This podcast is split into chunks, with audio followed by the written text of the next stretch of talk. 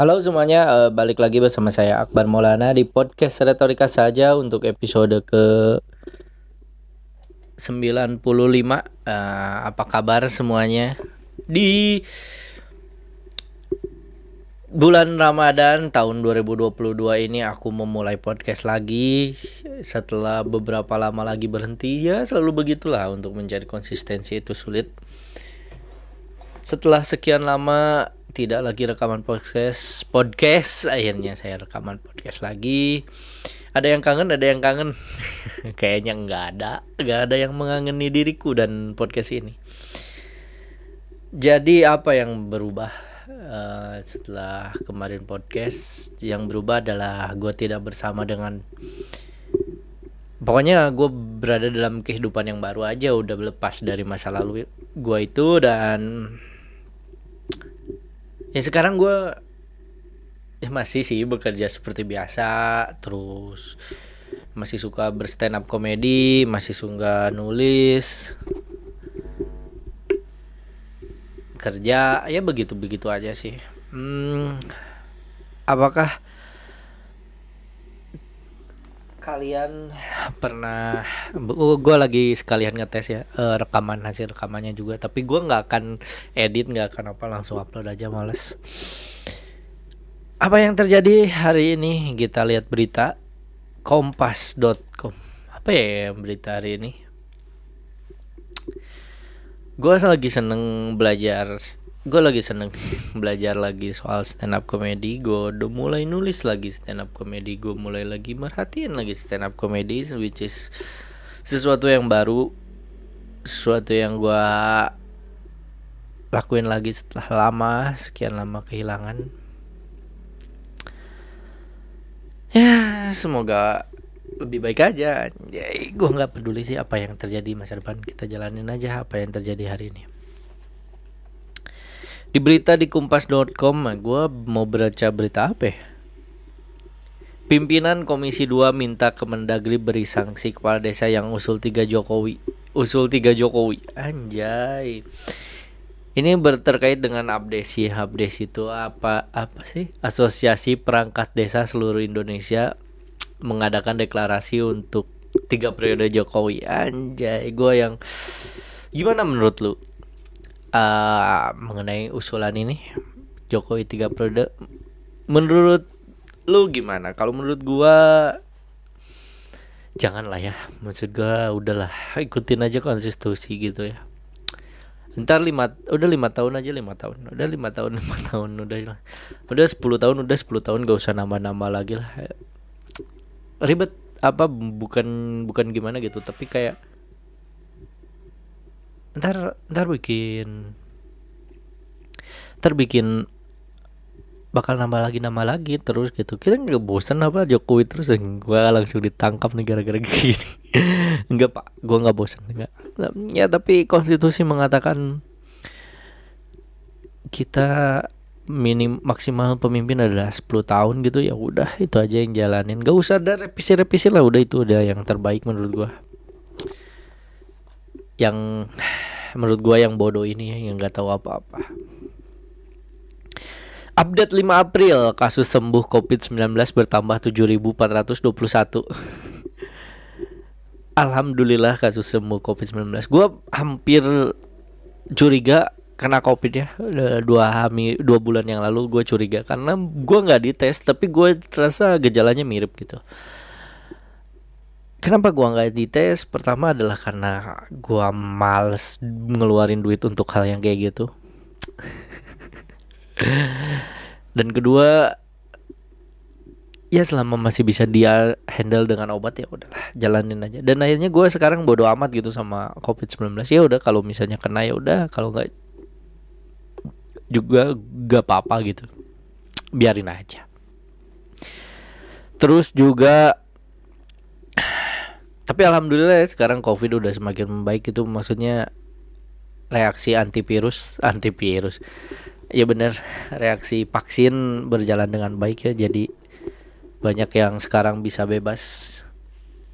Uh, mulai lebih dilonggarkan lagi gitu sekarang udah mulai boleh mudik boleh bu ngadain taraweh gitu kan. Aduh gue pegel lah dipegang gini micnya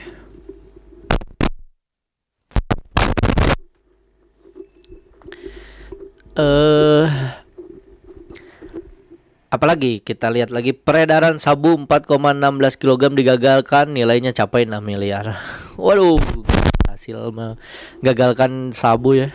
Nilainya 16 miliar. Gue tuh eh nilainya 6 miliar. Gue tuh uh, suka penasaran ya sama orang yang ini tuh kelihatan bahwa tuh bingung gitu ya bagi gua gua nggak mau mau menjelek-jelekan tapi pernah nggak sih lu merasa bahwa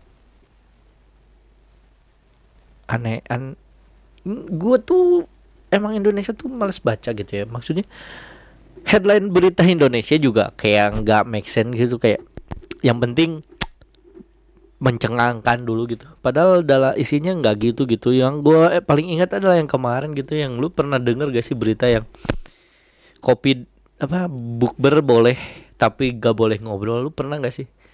Buka bersama itu boleh tapi nggak boleh ngobrol. Tapi mak maksud gue itu jadi headline berita enak gitu. Jadi kayak masa sih pemerintah kita nggak boleh jadi gimana ini masa ngobrol nggak boleh ngobrol sih kita bukber kan bukber tuh emang harus ngobrol tapi kalau dibaca ya gitu dibaca isinya dia tuh cuman ngomong orang ini tuh cuman ngomong. Gue nggak tahu orang ini siapa karena gue juga nggak baca tapi maksud gue nggak merhatiin. Masa gue nggak baca tapi gue dia cuman ngomong bahwa ketika kita bukber kita boleh ngobrol asalkan pakai masker. Tapi ketika makan kita nggak boleh ngobrol. Karena itu adalah saat kita di mana tidak pakai masker. Itu yang dia bilang itu bukan selama kita bukber kita nggak boleh ngobrol ya.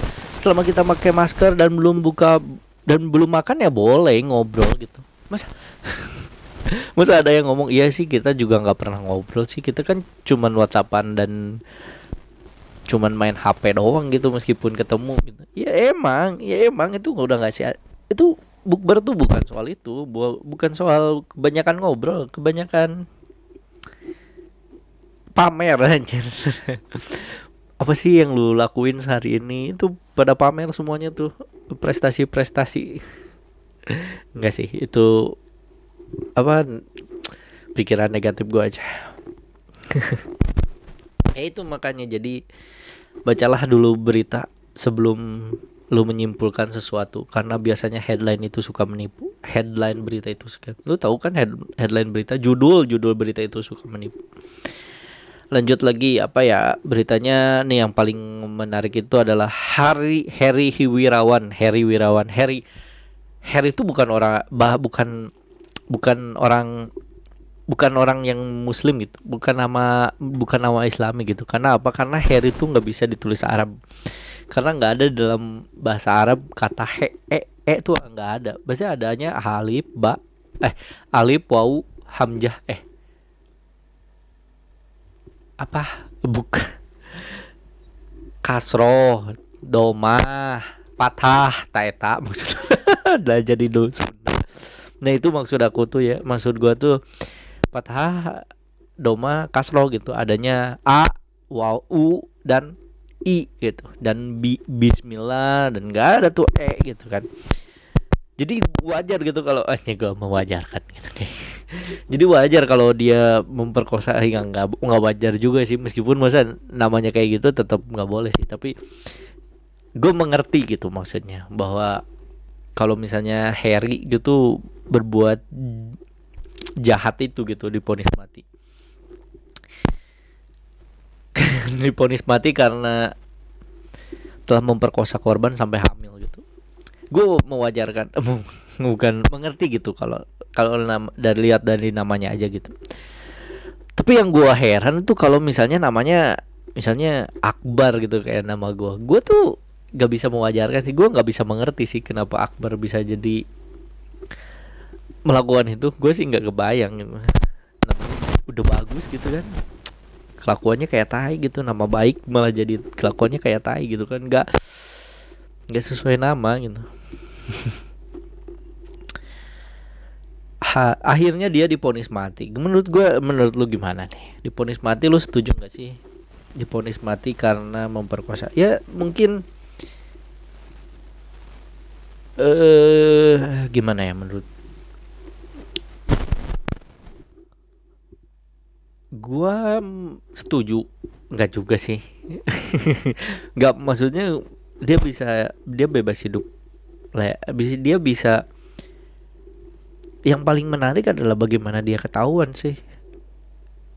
Karena apa? Karena banyak sekali yang nggak bisa ketahuan gitu sebagai pelaku. Apa ada ada pelaku yang ditangkap dan sampai di di apa diponis mati tuh gue nggak ngerti sih gimana prosesnya tapi gue salut sih kalau misalnya benar-benar bisa jadi ponis mati sih. Salut gitu karena masih banyak kan ya yang maksudnya yang kena pelecehan gitu nggak dapat keadilan gitu. Masih banyak pasti. Dan mereka nggak dapat ponis mati juga gitu. Kan apa karena ngebuktiinnya aja susah gitu. Tapi kalau misalnya dari kacamata orang yang peduli nyawa gitu kan kayak ya itu nggak boleh sih.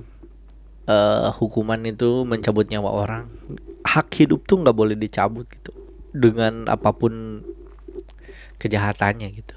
Tapi itu bagi orang yang mengagungkan nyawa orang sih kalau gue ya. Kalau misalnya udah berbuat jahat sih ya layak mati ya layak mati lah udah gitu sih Anjay baru 19 11 menit apalagi nih yang viral kita lihat Indra Ken, polisi akan sita uang satu miliar pemberian Indra Ken ke ibunya. Ya udahlah sepang, nggak usah di cita-cita, biarin aja uangnya gitu. Enggak sih, tetap harus digituin.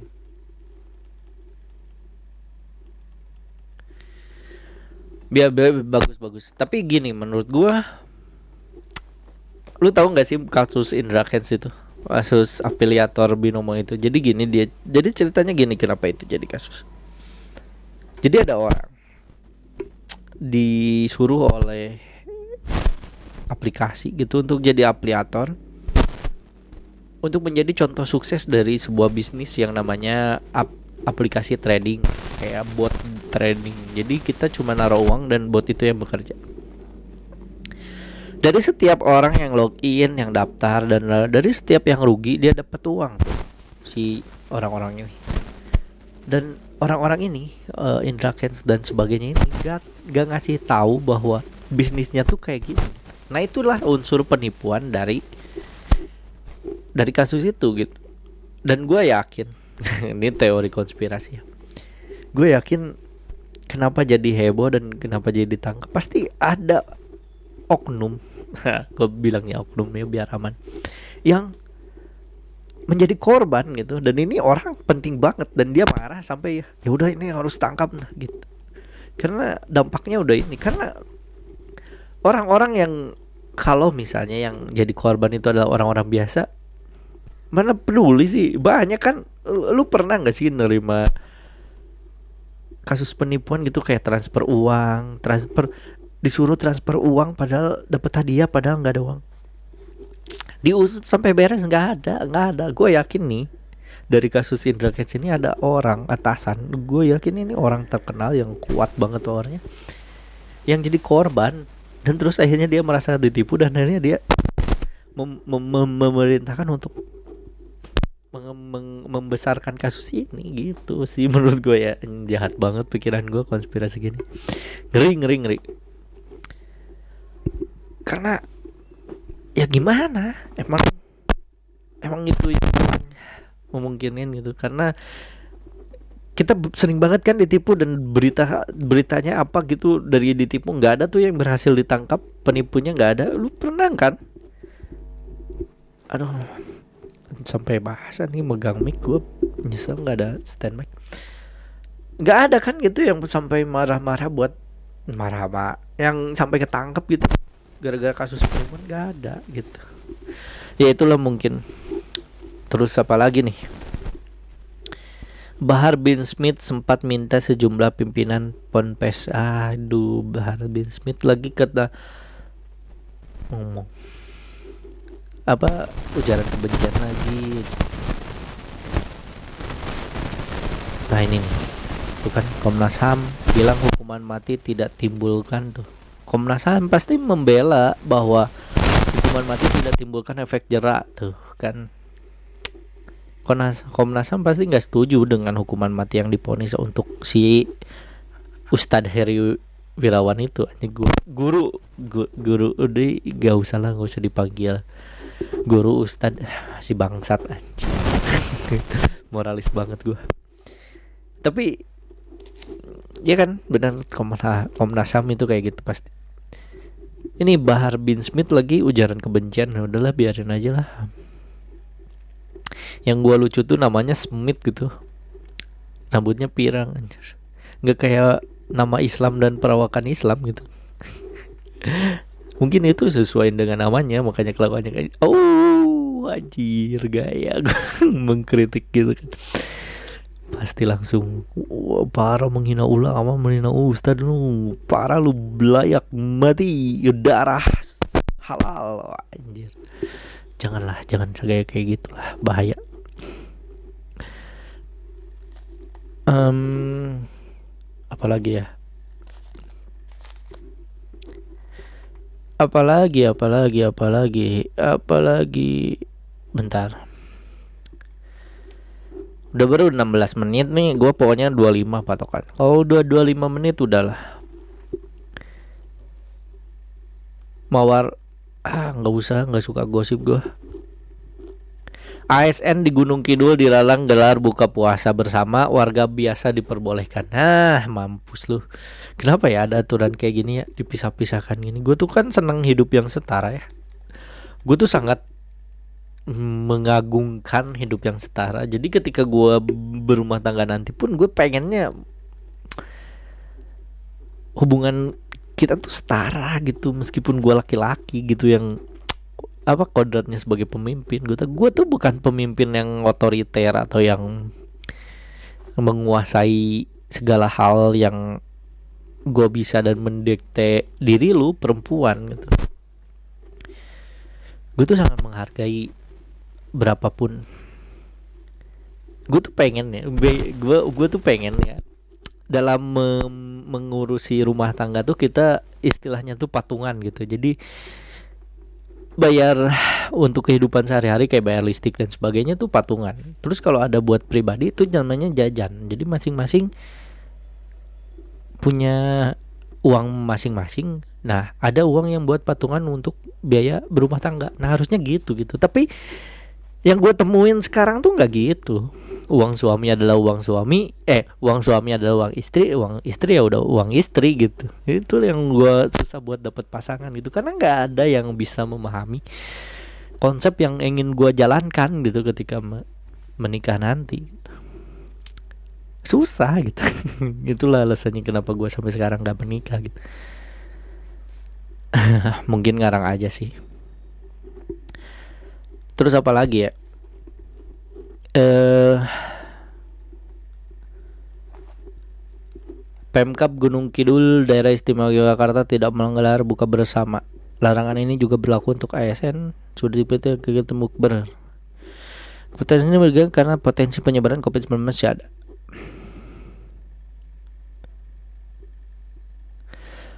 Oh mungkin mungkin kenapa karena ASN gak boleh karena ASN mah bekerja buat buat warga. Jadi nggak boleh gitu.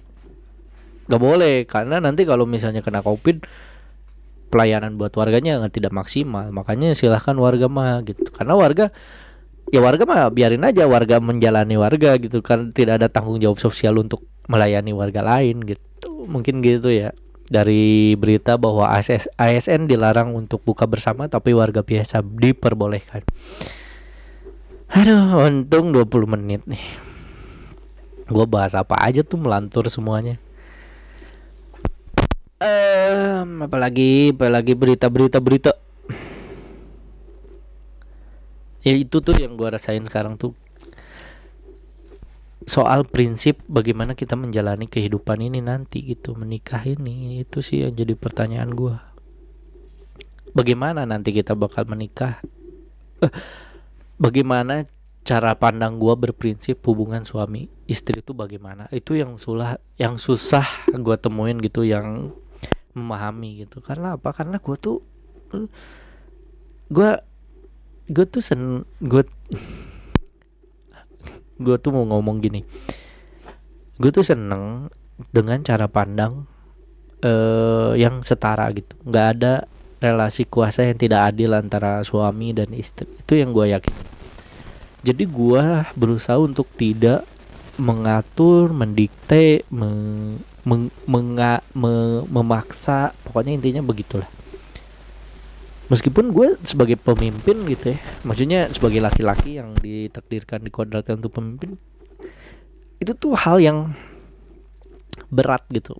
Maksud gue, ya kalau misalnya jadi imam ya jadi imam aja, tapi ini tuh bukan itu bukan gue yang di depan terus lu ngikut aja gitu ngerti? Cewek tuh ngikut aja gitu. Nah itu tuh yang konsep yang gue harus jelasin gitu ke semua perempuan yang dan hampir semua perempuan yang gue kenal nggak nggak nerima gitu.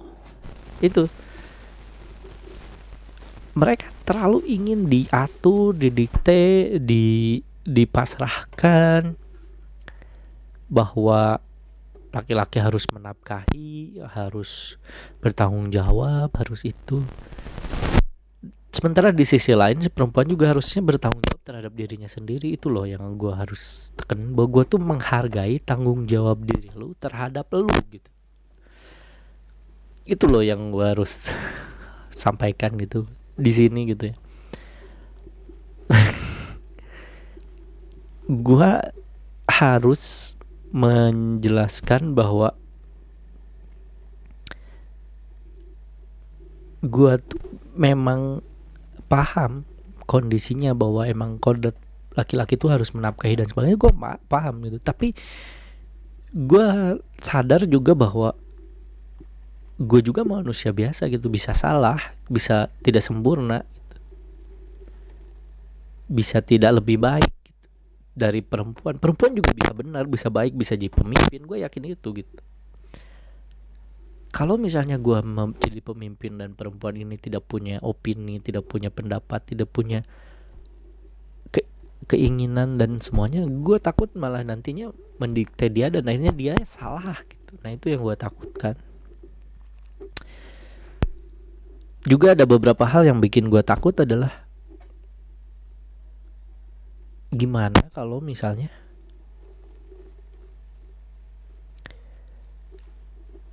Eh apa tuh? Gue lupa mau ngomong apa. Gue takut kalau misalnya istri itu eh di dapur sumur dan kasur gitu. Gue gak pengen gitu. Gue gue lebih seneng perempuan yang memberi dampak buat sekitar memberi dampak aja buat hidup. Punya goals punya mimpi punya tujuan hidup gitu. Punya cita-cita gitu. Bukan sesuatu yang ya gue cukup lah buat nyenengin suami doang. Nggak gitu. Lu tuh harus berdampak gitu bagi warga sekitar bagi setidaknya bagi warga anak lu lah bagi diri lu dan ya gue sih nggak pengen buat diri gue dan keluarga gue doang gitu. Istri gue ntar gitu. Bisa berdampak buat orang lain gitu. Gue pengen istri gue bekerja bukan untuk menghasilkan uang tapi untuk memberi dampak kepada dunia gitu kepada kepada yang dia bisa kasih ke dunia itu sih yang gue pengen gitu. Itu yang gue pengen tapi perempuan lah. Tapi kebanyakan perempuan kan kayak gitu. Gitu merasa kayak enak aja lu. Nyuruh gue kerja ya udahlah. Kalau lu nikah ya tanggung jawabin nafkahin gue gue mah cuman butuh lu apa yang lu butuh gue mau gue gua kasih gitu dari kasur sumur dan apa tadi dapur gitu. Enggak gitu. Kalau gue nggak bisa kalau gue lagi pengen apa kalau dia nggak bisa masak ya gue masak. Kalau dia nggak bisa ya setidaknya hubungan apa urusan domestik itu juga bukan di diatur oleh dilakukan oleh si perempuan. Itu sih yang gue pengen sampaikan ke setiap perempuan yang deket sama gue tapi kayak susah itu nemuin yang kayak gitu.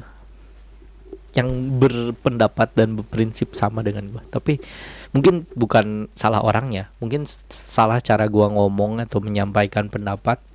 Sehingga apa yang gue pengen tuh nggak dia tangkap dan dia tidak pahami maksudnya gitu. Itu sih mungkin ya.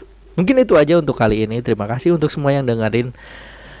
Sampai ketemu lagi di tangga hari Jumat. Gue akan upload ini seperti biasa ya hari Selasa sama hari Jumat terima kasih untuk yang udah dengerin. Sampai ketemu lagi dah